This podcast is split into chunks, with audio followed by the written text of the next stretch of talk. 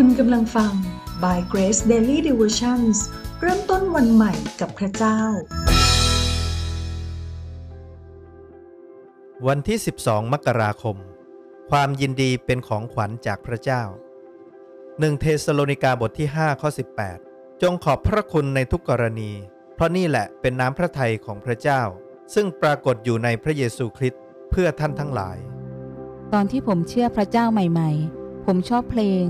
ความยินดีในพระเจ้าเป็นกำลังของเรา เพราะเมื่อผมเชื่อเช่นนั้น สิ่งนี้ช่วยผมได้มากในการดำเนินชีวิตและการรับใช้พระเจ้า ความยินดีในพระเจ้าเป็นกำลังของเรา พี่น้องยังชื่นชมยินดีอยู่หรือเปล่า แน่นอนทีเดียว เราอยู่ในสังคมแห่งความบาป จะมีแนวโน้มทำให้เราขาดความชื่นชมยินดีได้ กิจวัตรที่ซ้ำๆของเรา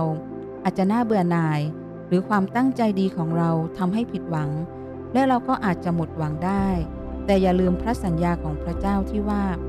พระองค์จะเติมเต็มความชื่นชมยินดีให้กับเรา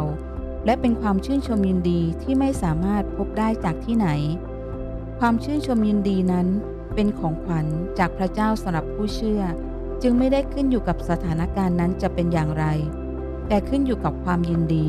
ที่มาจากพระเยซูคริสต์ที่ไม่เปลี่ยนแปลงจากพระลักษณะของพระองค์ และพระสัญญาของพระองค์ที่ได้นำพาเรา นั่นคือเราจะสามารถพบกับความยินดีที่เป็นกำลังในชีวิตของเราได้เสมอ ในพระธรรมฟิลิปปีบทที่ 4 ข้อ 4 จงชื่นชมยินดีในองค์พระผู้เป็นเจ้าทุกเวลา ข้าพเจ้าขอย้ำอีกครั้งว่า จงชื่นชมยินดีเถิด นั่นหมายความว่าเป็นคำสั่งให้เราชื่นชมยินดี แม้เราอยู่ท่ามกลางความยากลำบากของชีวิต เราจะสามารถเลือกที่จะมีชีวิต ที่ชื่นชมยินดีอย่างมีความหมายได้ เราสามารถเลือกชื่นชมยินดีได้ เมื่อเราเต็มล้นด้วยพระวิญญาณบริสุทธิ์ และเดินกับพระเจ้าด้วยใจเชื่อฟังนั่นเอง ในพระธรรมกาลาเทียบทที่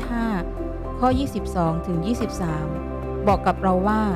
หนึ่งในผลของพระวิญญาณ คือความปราบปลื้มใจ ซึ่งคือความยินดีที่อยู่ในใจ เป็นสันติสุขที่ล้นออกมา และไม่ขึ้นอยู่กับสถานการณ์ว่าเป็นอย่างไร เพราะฉะนั้นเวลาเราดำเนินชีวิตกับพระเจ้า ให้พิจารณาการตอบสนองของเรากับสถานการณ์ต่างๆ ที่เราเผชิญ ทั้งดีและไม่ดี ความชื่นชมยินดีของพระเจ้า ได้ปรากฏในชีวิตของเราหรือไม่ หรือปรากฏเฉพาะสิ่งที่ตอบสนองให้เรารู้สึกดีเท่านั้น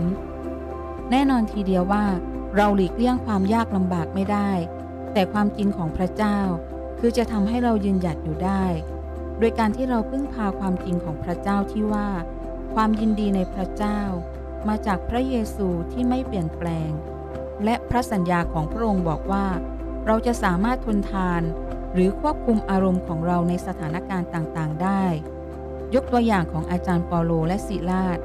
ท่านติดคุกอยู่ ไม่ได้แสดงความหมดหวัง แต่แสดงความยินดีในพระเจ้า